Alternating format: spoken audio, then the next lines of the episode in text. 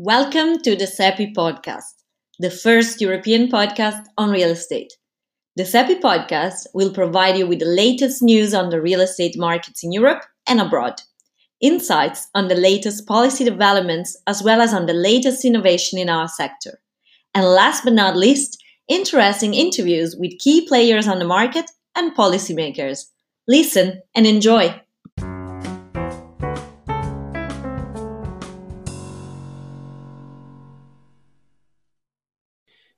My name is Pat Davitt. I'm the CEO of IPAV, the Institute of Professional Auctioneers and Valuers in IPAV.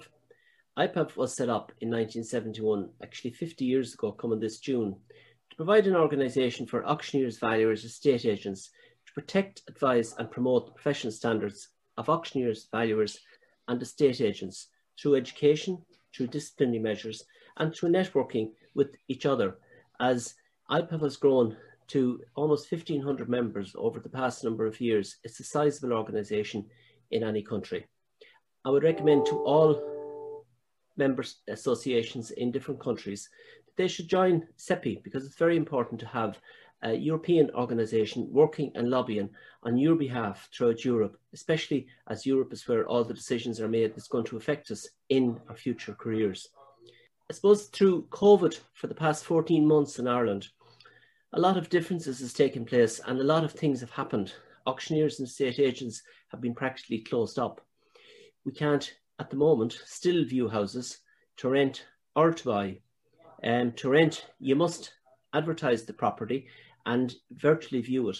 And then when you have the client that you have decided to rent the property to, you can meet them in the property and you can then sign up your agreement that very day and deal with them and rent the property to them. On the sale of property, again, we're in the same scenario. You can only virtually view properties. And until a property is actually uh, sold or sale agreed and contracts are drafted on it, until that stage, you can't view that property. So again, people must buy properties online subject to viewing them, which is a whole new scenario for most people because we're used to buying subject to contract, etc. But now it's subject to viewing as well. And indeed, we're many feared that when this all uh, comes to pass, COVID does, that a lot of these sales may well fall through because of this scenario. Um, the sales, new sales in Ireland has taken a hit indeed over the past uh, year. Last year we hoped to build between 25 and 28,000 new houses and we've built about 20. And this year we're hoping to build the same between 25 and 28,000. And because the construction industry is closed for the past four months, we probably will only build somewhere in the region of 15,000 uh, new properties. And the same with sales. Last year, we would have had about 40,000 sales when normally we would have 55,000. And same with this year, we're expecting to have about 40,000 new sales again, which from anybody's perspective, uh, the property market has a lot of uh, catching up to do. Prices here, the property market is very hot. Prices have moved on considerably. And indeed, at the moment, they could be 5 to maybe 10% even higher than they were in January.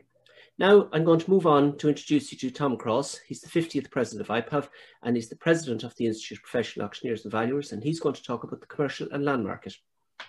Tom Crosse, IPAV president. Delighted to be here giving you a little snapshot of the Irish commercial property market, which thankfully has remained reasonably positive despite all the negativity and upheaval caused by the uh, recent COVID 19 pandemic going to give you a little flavour, uh, I suppose, in a snapshot of how the market has been performing and may perform uh, as we go forward. The the big winner, I think, in in this uh, recent times has been the industrial warehousing market, which has proven very very resilient um, with increased demand for storage space, driven by uh, the growth in online shopping. Uh, we're also seeing many companies now looking outside the larger centres of population uh, to the likes of smaller cities like Limerick, Cork, and Galway. Uh, and uh, there's increase in values of by up to 20% uh, reported in these areas. The weaker end of the market obviously has been retail. Uh, this was, I suppose, fundamentally weak and slow prior to COVID. Uh, the pandemic has obviously accelerated the fall off in pedestrianised retail shopping uh, with a big increase noticeable in online shopping, as is the case all around Europe.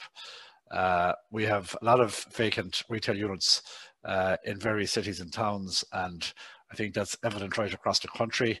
And this end of the market may be slow to recover as we hopefully emerge uh, from the pandemic. The office market is a little bit of an unknown quantity. Uh, there is some pressure on this asset type.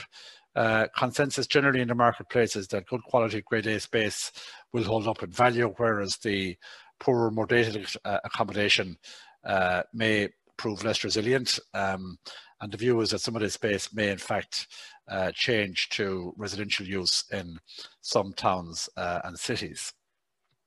Hospitality related assets again are obviously under much pressure. Hotels, uh, pubs, restaurants, all very much struggling to come to grips with the uh, pandemic. Uh, very little activity in terms of sales or lettings. I think people are taking a wait and see attitude, uh, and hopefully again that will uh, bounce back uh, in the months ahead. Development land is selling well, um, particularly land that's zoned for residential use. Uh, other land types are a little bit static because the value of the construction is still over and above what they're selling or letting out at the far side.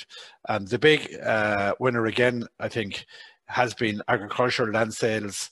Uh, land uh, values have held up very, very much uh, in recent months uh, and over the past 18 months, and that would appear to be the case uh, for this year as well. So overall, certain amount of positivity uh, with some uh, slack areas, particularly in the retail and hospitality related assets.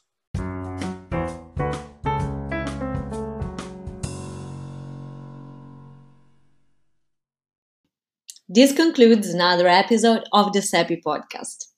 Follow us on our official website, cepi.eu, and on our social media profiles for more updates.